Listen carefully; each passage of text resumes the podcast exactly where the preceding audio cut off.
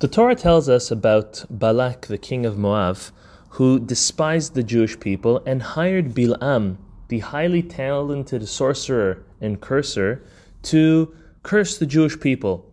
This takes place in Parshat Balak, in Bamidbar Numbers, and while Bilam is trying to curse the Jewish people, he actually, Hashem takes him over, possesses him, so to say, and causes him to bless the Jewish people, not only once, twice, but even the third time. The third blessing that um, Bilam blesses the Jewish people, again, instead of a curse, was very interesting. We obviously know it says, Matovu ohalecha Yaakov mishkenotecha Israel.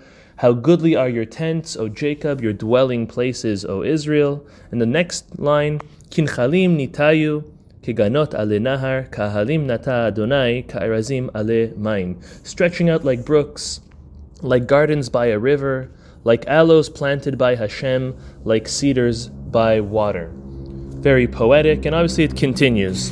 The Gemara today asks us, what's the reason for the juxtaposition? Is there any similarity that we can draw between tents and rivers? Now, before we get to the answer of the Gemara, just it's noteworthy to mention that both Rashi and Tosafot learn the question and the explanation of the Gemara differently. See, Rashi learns it from the very verse, from verse 6, the fact that it says Kin Chalim Nitayu, and then right after it says Ki Ahalim Nata he says that that ahalim is really tents. Tosafot says no, that ahalim is really aloe, as we read in the translation.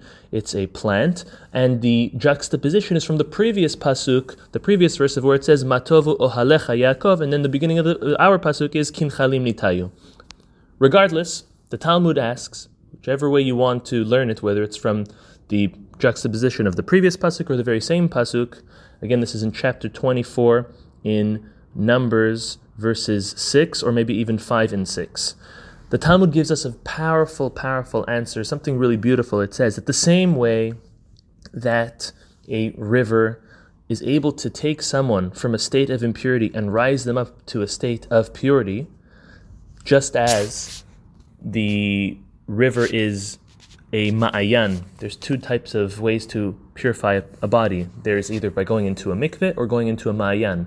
Different levels of impurity require different levels of purification. And therefore, the Talmud is explaining just as a river has the power to take someone who is spiritually impure and raise them up to a level of purity, so too a tent is able to take someone who is liable and maybe even made a mistake and raise them to being a person who is meritus and no longer having that very same issue. How does that work? What's so great about a tent? Well, we know that even Bilam, when he was referring to how great and how goodly are the tents of Jacob, we know that he is talking about the synagogues and specifically the study halls, the yeshivas and the kollels of the Jewish people, where Torah is studied. A tent is always referred to as a place where Torah is being studied. We see this by Jacob, we see this by Abraham, Isaac, and Jacob, and all of our patriarchs, that a tent is a place where a person is able to seclude themselves from the rest of the world and delve into the depths of the wisdom of the Torah, the infinite wisdom of the Almighty. So, the power of Torah that the, that the Talmud today is telling us is second to none. It's able to raise a person in status spiritually and even physically. The Gaon Mivilna, Rabbi Eliyahu of Vilna, great, great 18th century rabbi, Kabbalist, author, you name it. He was, as many refer to him, as, as a great rabbi who really deserved to be back 500 years previous, if not more and the world was gifted him even at a later time in the 18th century. And he writes in the beginning of his book, Even Shlema, that the power of Torah is second to none. He gives it as an example, the way I like to understand it, is that the power is like a super juice. It is so powerful that any seed that is planted in the ground and then the Torah is poured onto it, as if it's water or a super juice, it will make it grow. It, there's no way to stop it. And therefore, he says a person has to realize that the power of Torah is very, very potent.